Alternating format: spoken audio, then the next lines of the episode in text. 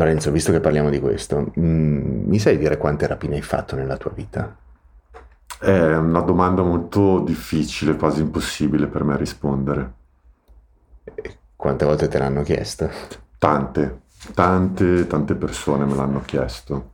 Ah, riesci almeno a dirmi una stima di quanti soldi hai rubato? No, neanche. Tipo riesco a dire che sono stati uh, tanti, tanti soldi. E... Ma guarda, ti posso raccontare un dettaglio mm-hmm. proprio inerente a questo. E, um, mi è stato chiesto da tante persone, ma da la, credo la persona che poi insomma è stata anche importante in questo percorso, che è stato il mio magistrato di sorveglianza e la mia educatrice mi chiese di, che era, mi disse che era venuto il momento di incontrare il mio magistrato, che sarebbe quel magistrato che quando uno è definitivo ti segue. E, e per me già questa proposta era molto difficile da accettare, cioè ritrovarmi in una stanza seduto di fronte a un magistrato per dialogare non era cosa mia, non era vista neanche tanto bene. Aspetta, tu avevi già iniziato il percorso di cambiamento? Sì, io avevo già iniziato e l'educatrice comunque vedendo quello che stavo facendo eh, mi disse appunto che era il momento giusto per conoscerla e mi ritrovo di fronte a quella che poi è stata la mia magistrata che mi ha seguito lungo il percorso. Ero molto, in quell'incontro ero molto, molto agitato, avevo anche paura di sbagliare, che magari un qualcosa che potevo dire io mi poteva anche danneggiare, perché comunque l'idea che avevo dei magistrati era quello che loro ascoltavano magari attentamente per poterti fregare in qualche modo. E in maniera molto sorprendente mi ritrovo di fronte a questa donna molto minuta, ma da, trapelava veramente molta energia anche dallo sguardo. E, e niente, inizia a farmi un colloquio conoscitivo e, uh, e, e, poi quando lei ha iniziato a maneggiare di fronte a lei sulla scrivania aveva tutti i miei atti giudiziari che erano veramente tanti e lei ha iniziato a farmi delle domande specifiche sul reato e uh, la prima domanda che mi chiese, che mi fece è quante rapine, quante rapine hai fatto? Questa è una domanda che per una persona che è detenuta solitamente si avvale dalla facoltà di non rispondere e dice oh, non, non, lo so, per, oppure dice le rapine per cui sono stato condannato. Io questo non... Perché equivale ad un'ammissione di colpa. Esatto, è come ammettere, tu rispondi a quella domanda, dai, quantifichi in un numero e ammetti. Dunque, solitamente le persone ammettono quello per cui sono state imputate e per cui sono in carcere. Io invece no, oh, non, ragio- non, ragionai così, non ragionai proprio, ma eh, fu molto molto sincero nella risposta. Ed è la risposta che ancora oggi do alle persone. Non lo so, io non lo so quante rapine ho fatto. E lei uh, mi incalzò ancora per avere una risposta gli dissi che avrei pensato e magari la prossima volta che ci saremmo visti eh, avrei potuto un po' quantificare. Di fronte a questo lei mi chiese anche dei soldi, di quanti soldi avevo rubato. Impensabile, Mauro, di quantificare il bottino di uh, oltre vent'anni di rapine. E dissi tanti, tanti, tanti, tanti soldi. E tutti questi soldi che hai maneggiato dove sono finiti? Guarda, mi piacerebbe dirti che, di aver costruito palazzi, di avere degli immobili, così però eh, no, la vita del bandito era quella che di ostentare, di spendere vestiti, macchine, motori, eh, locali, donne. E questa puntata si intitola proprio La bella vita del bandito direi che possiamo cominciare. Incominciamo. Io nasco dalla eh, narrazione del mio vissuto, e, uh, dalla narrazione anche dei disastri della mia vita e questa non è la storia di un eroe, è tutt'altro, al contrario, è la storia di tanti fallimenti e di scelte sbagliate che ho fatto nell'arco di tutta la mia vita, che però a un certo punto sono state riconosciute come tali. Io sono Mauro Pescio. E io sono Lorenzo S. E questo è Io ero il milanese. Nella puntata precedente abbiamo parlato di rapine, tradimenti, di latitanza e di come nel mondo criminale la fiducia abbia sempre una data di scadenza. In questa puntata invece racconteremo la scintillante vita del bandito, di come Lorenzo abbia speso tutti i soldi che ha rapinato ma quando ho chiesto a Lorenzo di rimettere insieme i pezzi del suo passato, ha insistito, per introdurre nella maniera giusta l'argomento, perché si partisse da qua.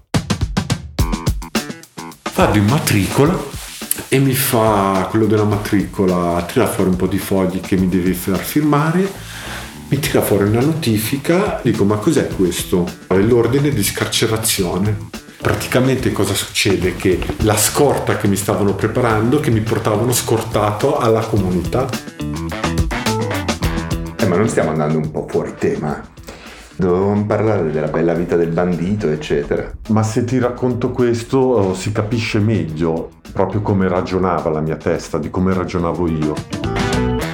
Per arrivare a quello che gli ho chiesto, Lorenzo parte da lontano.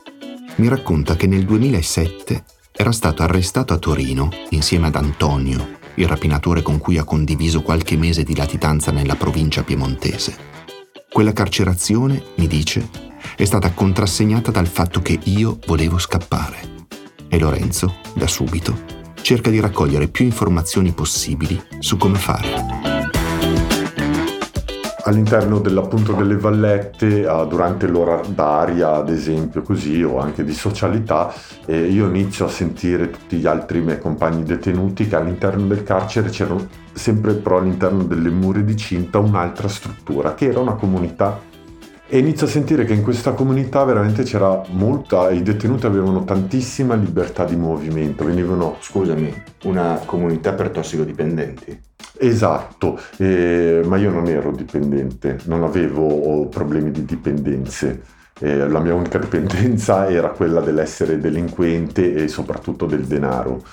E quindi dovevo iniziare a escogitare un, um, un metodo per arrivare là e vedere con i miei occhi questa libertà, perché se c'è più libertà di movimento hai anche più, liber- hai anche più possibilità per evadere. E quindi cosa fai? Cioè, come fai? Allora inizio a prendere contatto col CERT, come mi era stato detto da un ragazzo, e uh, il primo colloquio uh, subito mi dichiaro tossicodipendente, mi viene mandata una psicologa e inizio, iniziamo, sia io che Antonio, a fare dei colloqui in maniera separata. E facciamo, faccio questi colloqui e ovviamente era tutto un recitare di fronte alla psicologa. Io sapevo, so gli effetti di una dipendenza di, da droghe pesanti, dunque raccontavo quello che conoscevo, ma non che l'avevo vissuto sulla mia pelle. E um, il, mi viene chiesto se, dei, uh, se avevo bisogno di psicofarmaci, ovviamente dissi di sì per dare credo a questa mia uh, dipendenza io psicofarmaci mai presi in vita mia. Mi spiegarono un trucchetto, insomma, per non prendere, uh, prendere queste gocce. Ti metti un batuffolo di cotone tra la guancia, quando ti danno da bere queste gocce perché le devi bere di fronte, viene assorbito da questo cotton fioc, uh, questo pezzo di cotone, e, e poi appena puoi, che non ti vede nessuno, lo butti fuori. Fatto sta che poi un giorno mi, mi, chiamano e mi dicono di preparare le mie cose che sarei andato nel padiglione arcobaleno, della comunità. Ci stiamo avvicinando. Essere un bandito vuol dire prima di tutto essere un bravo attore con buone doti mimetiche e soprattutto una grande capacità di persuasione, tutte qualità che Lorenzo possiede. Come suggerisce Amleto alla compagnia di attori arrivata ad Elsinore, anche Lorenzo accorda l'azione alla parola e la parola al gesto, badando particolarmente di non oltrepassare la misura nei limiti della naturalezza. Finge di essere un tossicodipendente, recita davanti a psicologi ed educatori il ruolo del ragazzo problematico, si simula l'assunzione di una terapia, trama in segreto e ottiene di andare in comunità. Ma una volta centrato l'obiettivo, subito si accorge di quanto la realtà sia diversa dalle sue aspettative. Ma la mentalità del bandito, del bandito che era Lorenzo, è fatta di svolte a gomito e tornare sui propri passi e ripartire da capo rientra nei giochi. In effetti trovo molta libertà, ma trovo anche un mondo un po' sconosciuto. E eh, io ero abituato al carcere in mezzo a delinquenti, adesso mi ritrovo in carcere ma in mezzo a persone che hanno problemi di dipendenza, tossicodipendenti e le persone tossicodipendenti cioè, bisogna stare molto molto attenti, devi stare ancora più attenti della polizia penitenziaria se vuoi fare qualcosa di losco, perché comunque il tossicodipendente è portato a raccontare quello che vede eh, per beneficiare di un qualcosa. Dopo un circa un anno che sono lì iniziano ad arrivarmi ambasciate da Antonio perché Antonio non era stato accettato all'interno della comunità nonostante lui avesse veramente dei problemi di dipendenza, di tossicodipendenza. E iniziano ad arrivarmi delle ambasciate dicendomi di, eh, da parte sua di andare via dall'arcobaleno, di tornare ai blocchi uh, normali, cioè che ci sono delle altre possibilità, ti dice Antonio. E quali sono queste possibilità? E queste possibilità sono che lui ha questo aggancio di questo frate che ha, gestisce una comunità esterna e che dà la, la disponibilità ai detenuti per andare agli arresti domiciliari. Io ero un po' incerto, insomma, alla fine lui insiste, insiste e io decido di lasciare l'arcobaleno e tornare ai blocchi e comunque capire bene cosa avremmo dovuto fare. E che cosa avreste dovuto fare? Pagare. Pagare tutto, anche un qualsiasi certificato per dimostrare una dipendenza e uh, pagare la, la disponibilità di questa comunità, però erano tutte cose di sottobanco e noi i soldi ce li avevamo. E quindi alla fine riesci ad ottenere attraverso questa corruzione. Esatto. Di andare agli arresti domiciliari ad aspettare che la tua condanna diventi definitiva di fatto. Eh sì, consapevole del fatto che quando le condanne sarebbero diventate definitive erano altissime, sarebbero state altre, ma non mi avrebbero più oh, concesso di stare libero per pericolo di fuga e mi avrebbero riportato in carcere. Ma il pericolo di fuga tu a quel punto l'avresti anticipato fuggendo. Eh sì, se mi, uh, mi avessero concesso questi arresti domiciliari, tempo giorni io uh, sarei evaso. E questa è la mentalità del bandito di cui mi parlavi? È questa, è quella. Brigare, eh, fare... Eh sì. Corrompere eh, il frate, sì. cioè qualsiasi cosa, sì. soluzioni immediate, mm. estemporanee. Esatto, sì, sì. La mentalità del bandito.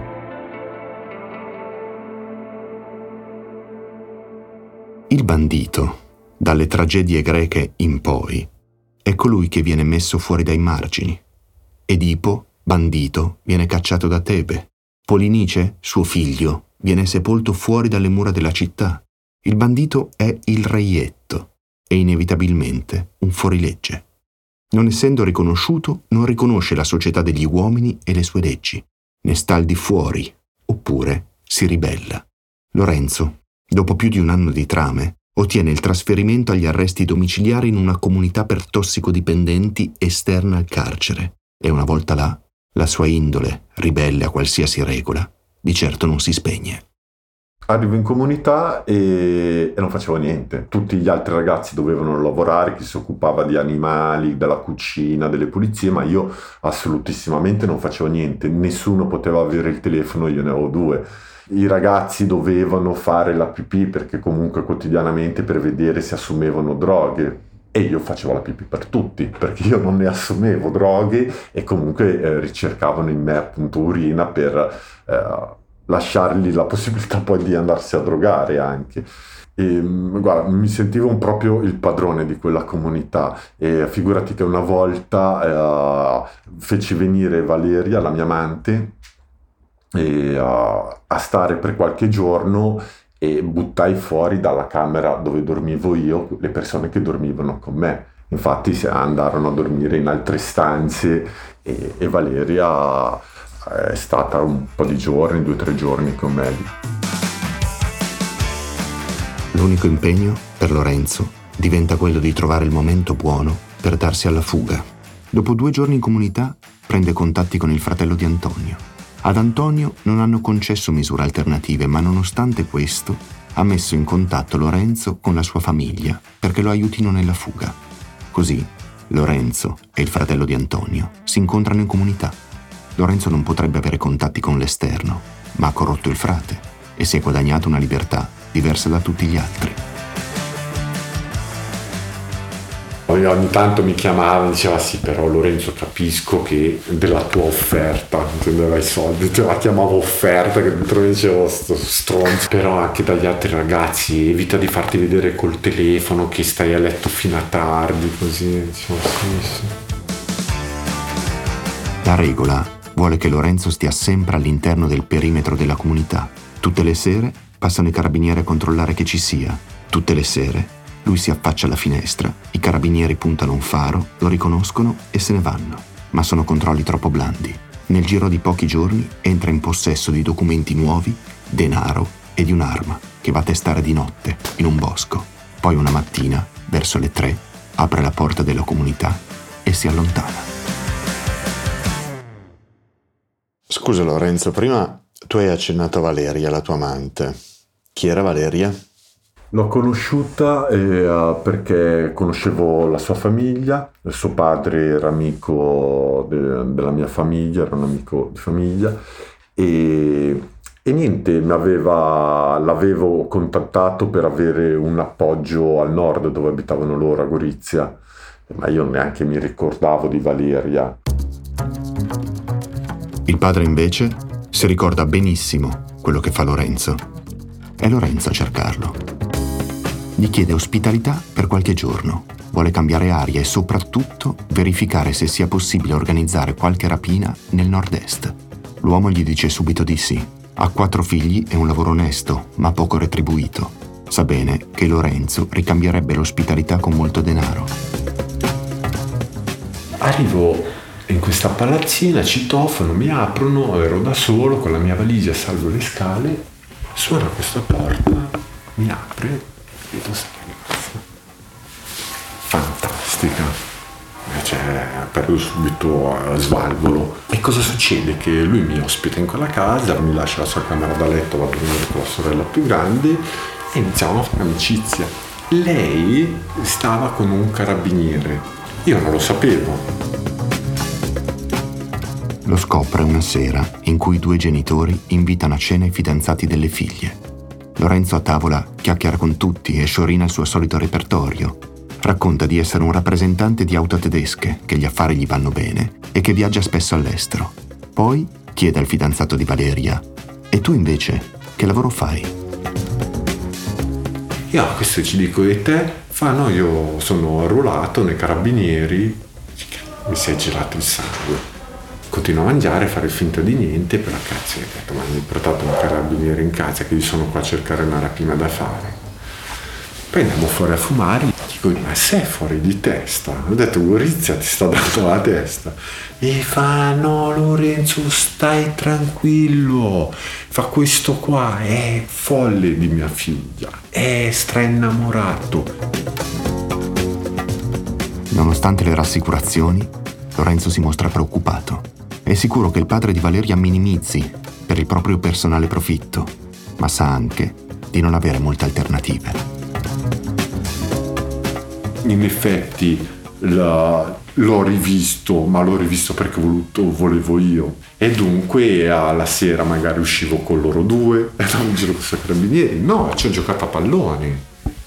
Abbiamo fatto poi una partita carabinieri contro finanzieri e io ero in panchina dai carabinieri mi ha invitato a giocare a pallone, a una partita e ci mancava uno panchinaro così però eh, e ha detto vengo io, sono andato a comprarmi scarpette e tutto quanto.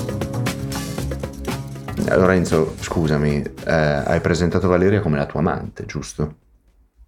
Eh, sì, sì, sì, come la mia amante storica. È stata una storia molto, molto importante nella mia vita ma è un'amante clandestina, nel senso che tu contemporaneamente avevi una relazione anche con un'altra persona, giusto? Diciamo una relazione ufficiale. Esatto, esatto. Di fatto tu conosci Valeria andando a, a cercare dei luoghi dove eh, fare de, delle rapine, ma perché conoscevi il padre, giusto? Esatto, sì, perché conoscevo il padre. E poi in quei giorni che succede? Ma guarda, c'è anche una, un risvolto molto comico di quei giorni lì che... Ovvero? E suo padre era una persona che gli piaceva proprio la bella vita, insomma, eh, il divertimento gli piaceva. Fra le tante cose che mi ha raccontato Lorenzo, oltre ai momenti molto drammatici, ci sono anche episodi di tutt'altro tenore. È in quella trasferta nel nord-est in cui Lorenzo e Valeria si conoscono ci sono parecchi momenti che ci mostrano di quante contraddizioni siano fatte le nostre vite. Lorenzo sale per cercare un posto remoto dove compiere delle rapine e si innamora della figlia di un amico, che però, sfortuna vuole, è fidanzata con un carabiniere. Per stare vicino a lei finisce a giocare una partita di calcio fra carabinieri e finanzieri e in ultimo il padre di Valeria vuole a tutti i costi divertirsi con lui, ma non basta il paese è piccolo e l'uomo è abbastanza conosciuto. Per questo, per divertirsi, preferisce oltrepassare il confine e andarsene in Slovenia. Lorenzo non è molto d'accordo. Lasciare i documenti in dogana rappresenterebbe una traccia della sua presenza, ma l'uomo insiste. Gli dice di stare tranquillo che passerà il confine chiuso nel bagagliaio della sua macchina.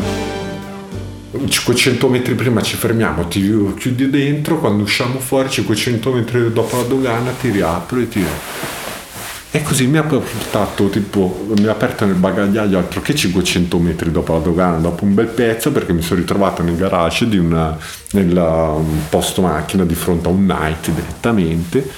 E siamo andati, mi ha portato in questo night in, in Slovenia. Per Lorenzo, questo è il primo viaggio all'estero. Solo il giorno prima si è baciato con Valeria per la prima volta e la sera dopo si ritrova ad accompagnare suo padre in un night. Da quello che racconti alla fine, cioè quella con Valeria è stata una relazione importante, così come anche da quello che racconti è stata una relazione importante quella con Teresa, la tua compagna ufficiale, di cui poi parleremo in un'altra, cioè dedicheremo una puntata a parte eh, è corretto. Eh sì, sono state le, uh, le, donne importanti della mia vita, in questa vita criminale. Poi, uh, cosa ti devo dire Mauro? Il, uh, la vita del bandito comunque, se non sei in galera e se fuori vuoi recuperare tutto il tempo perso in galera ed è fatta anche di tradimenti. Entriamo nel vivo. La vita di Lorenzo di quegli anni è fatta di tradimenti, di night, di macchine di lusso, ristoranti, belle donne e di tanti, tantissimi soldi. Ci sentivamo potenti, uh, intoccabili. Il fatto sta che il giorno dopo ci ritroviamo a spendere tipo un milione e mezzo per uno di vestiti quel giorno lì andammo là in un negozio a, in Corso Vittorio Emanuele che tu puoi capire, io ero l'unico dei cinque che parlava italiano, gli altri siciliano, catanese stretto. Entrare in un negozio di Corso Vittorio Emanuele pieno di soldi con questi che spiaccicavano una parola, dicevano, parlavano con le commesse, le commesse con capelli così, chi sono questi? Però avevano i soldi cioè entravamo, ci trattavano come dei uomini pieni di soldi, cioè una cosa pazzesca, perché poi quando tiravamo fuori la mazzetta, tiravamo fuori il fascio di soldi da tasca, biglietti da 50.000 lire, pacchi, cioè da 100.000 lire, cioè nel senso tiravamo fuori tanti soldi dalle tasche. E lì iniziai la mia passione per Armani, iniziò la mia passione, tant'è vero che poi mi chiamarono il bandito che veste Armani. Quando andavamo a fare shopping a Torino avevamo un negozio dove andavamo a fare shopping e un negozio dove andava tutte cose Armani, cavalli, tutte queste eh, marche qua. Questo qua ogni volta aveva preso il vizio che ogni volta che ci vedeva arrivare chiudeva il, uh, il, il negozio fumavamo dentro, stavamo tipo ore dentro a questo negozio, ma perché ci lasciavamo milioni e milioni, ci lasciavamo flaccati di soldi ed era... Io facevo tutto per questa roba qua, per questa roba qua. E anche perché quando tornavo a Catania ero pieno di soldi, ero tutto il bottino di tutte le rapine fatte e la gente lo notava, perché ero io che volevo farlo notare.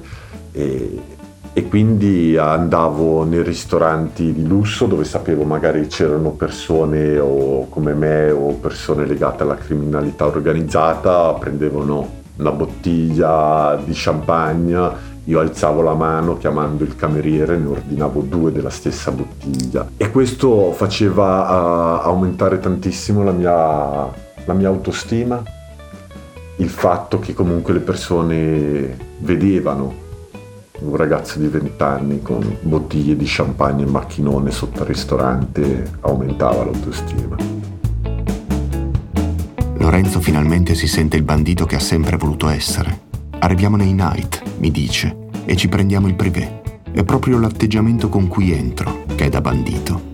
Mi siedo sul divano, chiamo la prostituta a fare lo spettacolo solo per me, chiamo il bar e ordino frutta e champagne. Avevo 22 anni e tantissimi soldi quando ti dicevano ti costa 200.000 lire una bottiglia, io gliene davo 250, dunque per una serata ti partivano via milioni. Poi io mi sentivo, ero con i soldi, io ovunque entravo, per me quel locale era mio. A me non mi potevano dire che non potevo fare un qualcosa. Dove entravamo il locale era mio. Abbiamo detto che la vita del bandito è una vita al massimo, piena di curve a gomito, vissuta con la consapevolezza che ha una data di scadenza ben marcata. E anche l'ostentazione di cui racconta Lorenzo, infatti, cambia pelle durante il periodo di latitanza nel sud della Spagna. Impronto la, la mia vita su una vita nuova, dunque non solo nome e cognome nuovo, ma proprio anche l'atteggiamento. E, uh, io mi, ero, uh, mi presentavo comunque come un rampollo di una casa farmaceutica e, uh, e anche un ereditiero. E quindi uh, volevo dare um, un'impressione di me di una persona posata, non della persona che andava nei night, e, uh, insomma con donne in giro. Facevo più una vita sempre molto dispendiosa, perché comunque non rinunciavo mai al, al ristorante o alla bella macchina, motocicletta lì e però era mm, un po' più oh, tranquilla, eh, una persona, un ragazzo pieno di soldi, però che fa una vita tranquilla. Poi venivi in Italia a rapinare. Poi arrivavo in Italia e mi trasformavo, ritornavo ad essere quello che sostanzialmente ero. A Valencia è di fatto la prima volta che Lorenzo va all'estero. Prima di allora è stato soltanto in Slovenia con il padre di Valeria al night, attraversando la frontiera chiuso in un bagagliaio. Non parla una parola di spagnolo, ma sa che non sarà un problema. Quando atterra, lo vanno a prendere in aeroporto delle persone che non conosce, ma che sono amiche di un suo contatto. Loro conoscono soltanto la sua identità di copertura. A loro è arrivata l'ambasciata da persone fidate di ospitare un amico e lui è l'amico. Arriva senza armi perché è sicuro che non gli serviranno. Invece ha con sé molti contanti, perché sa bene che la latitanza è molto dispendiosa. La prima notte dorme in un ostello e poi si trasferisce a Denia, in un bellissimo appartamento con piscina. Gli dicono che ci può stare tutto il tempo che vuole e lui risponde che se c'è la possibilità, da lì a un mese preferirebbe spostarsi. Per tutta risposta, gli dicono di non preoccuparsi, che hanno a disposizione molti appartamenti ovunque, in Spagna. Quindi sostanzialmente la differenza è che eh, là tu non fai reati, giusto? Esatto, là non facevo reati, non volevo farli. Perché? Perché non mi volevo bruciare anche lì, perché quella libertà che provavo era veramente molto bella. Mi sento libero, tutta gente che non mi conosce, tutta un'altra lingua, non mi sentivo ricercato, mi sentivo di una bellezza libero mi sentivo. E poi, eh, poi mi piaceva la vita che c'era lì, mi piaceva tantissimo. Sono stato a Degna, poi sono stato a, ad Alicante e poi Valencia, tre case. No, quello che colpisce Lorenzo è che cioè, non è che hai fatto questa vita per una settimana. No, no, per sette mesi. Eh, non sono pochi, nel senso che se tu vedi per sette mesi una persona che conduce quel tipo di vita, qualche domanda te la fai.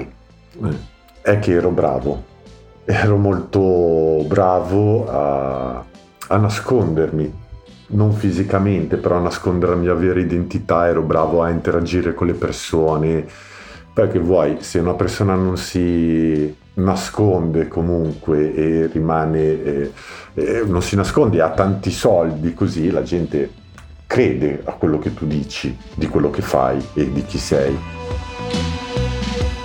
Lorenzo si è scelto un ruolo che sa interpretare bene.